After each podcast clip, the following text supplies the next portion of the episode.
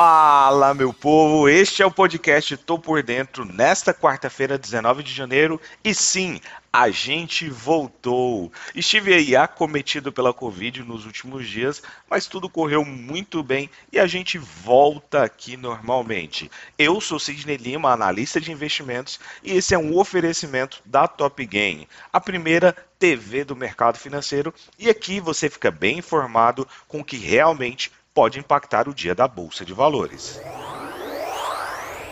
Ontem, o principal índice brasileiro de ações teve leve alta de 0,28%, sustentado aí por ações de empresas de commodities e de bancos, resistindo à forte influência negativa vindo lá dos Estados Unidos em dia de alta dos títulos do governo dos Estados Unidos os investidores começaram a jogar a toalha, posicionando-se mais fortemente para o aperto monetário que está chegando e deve desta vez sim ser para valer.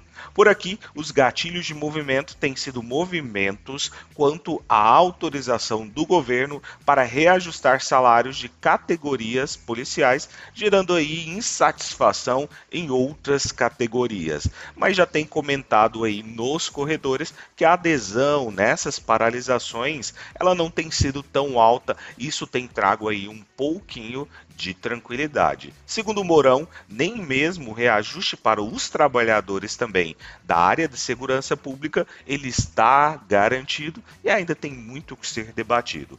O mercado mantém a questão dos servidores no radar de qualquer forma e que o cenário pode piorar sim caso reajuste para algumas categorias policiais ele realmente saia do papel.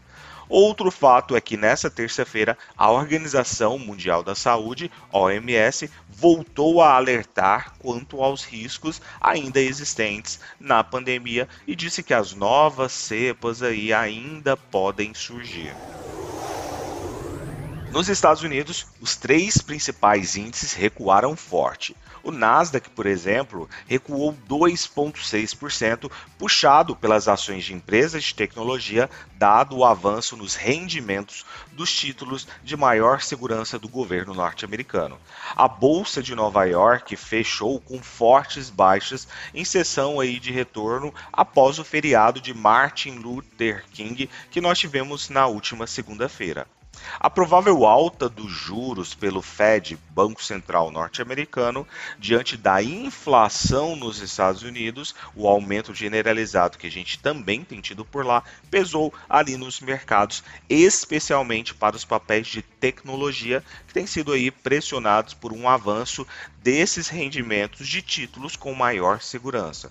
O índice Dow Jones fechou em baixa de 1,51 e o S&P 500 com 1,84 também, acompanhando aí o movimento de Nasdaq, a famosa bolsa da tecnologia com 2,6% de queda.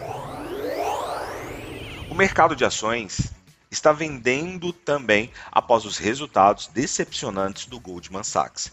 A pesquisa do setor industrial em Empire State mostrou que o crescimento parou em janeiro e aí com o aumento dos rendimentos dos títulos de maior segurança nos Estados Unidos, os investidores abandonaram setores avaliados aí como sensíveis, muito mais sensíveis, por exemplo, o setor da tecnologia. Partindo para a Europa, o mercado de ações da Europa também registrou quedas. Investidores reagiram ao fato de o Banco Central norte-americano deva ir elevar os juros logo adiante, o que tende a pressionar fortemente as ações. A perspectiva do aperto monetário nos Estados Unidos tem pressionado constantemente índices acionários europeus. Alguns bancos em relatório falam que a previsão é que o Fed deva elevar os juros quatro vezes neste ano pelo menos diante da grande força da inflação que a gente tem lá nos Estados Unidos. Para o Morgan Stanley, há risco de que, por exemplo, a Alemanha entre em recessão técnica logo no primeiro trimestre, mas deve haver retomada aí de qualquer forma em breve. Partindo lá para a Ásia, as ações do Japão caíram após o fechamento dessa quarta-feira, uma vez que as perdas nos setores de papel e celulose, ferrovia e ônibus e imobiliário levaram aí essas ações a um movimento mais baixista. No fechamento de Tóquio, o índice Nikkei aí 225 perdeu 2,80%, atingindo uma nova baixa dos últimos três meses. Falando de petróleo, o petróleo subiu pelo quarto dia consecutivo. Em novo driver aí para a escalada dos preços, ontem à noite, uma explosão afetou a operação do principal oleoduto entre o Iraque e a Turquia, que no ano passado foi o responsável por transportar mais de 450 mil barris por dia aumentando as preocupações sobre uma perspectiva de oferta que já tem sido aí meio apertada em meio a problemas geopolíticos preocupantes na Rússia e lá nos Emirados Árabes. No início da madrugada, aqui no Brasil, o barril ganhava mais de 1% nas operações eletrônicas e contratava novos ganhos para a abertura do pregão regular. Neste momento aí em que circulam inclusive algumas apostas de que o petróleo Brent ele romperá logo logo os 100 dólares. Há quase oito anos, desde 2014, o petróleo não supera os 100 dólares, mas a rápida escalada recente sugere que os preços podem não parar aonde estão. Só no ano passado, para você ter ideia, o petróleo acumulou uma disparada superior a 50%. Investidores monitoram também os atritos entre Rússia e Ucrânia, que podem interferir aí principalmente no fornecimento de gás natural lá para a Europa. Um ataque com um drone a uma instalação lá em Abu Dhabi também é algo que tem chamado aí a atenção. Além disso, a OPEP que é a Organização dos Países Exportadores de Petróleo, projetou que o consumo diário da commodity seguirá elevado em torno aí de 4 superior à demanda, por exemplo, do ano passado. Apesar de incertezas que a gente tem tido aí, que têm sido provocadas pelo rápido contágio da Omicron por volta de todo o mundo. Esses últimos dias a gente tem tido um destaque para uma agenda um pouco mais esvaziada. Na segunda-feira, nós tivemos feriado lá nos Estados Unidos. Na terça-feira, destaque para uma agenda sem dados muito relevantes. E hoje a gente ainda continua a surfar esse movimento com dados mais significativos somente às 10 horas e 30 minutos lá nos Estados Unidos relacionados aí a licenças de construção. De qualquer forma, a gente deve monitorar também os desdobramentos aí com o petróleo, que pode ser que também faça preço aqui para gente.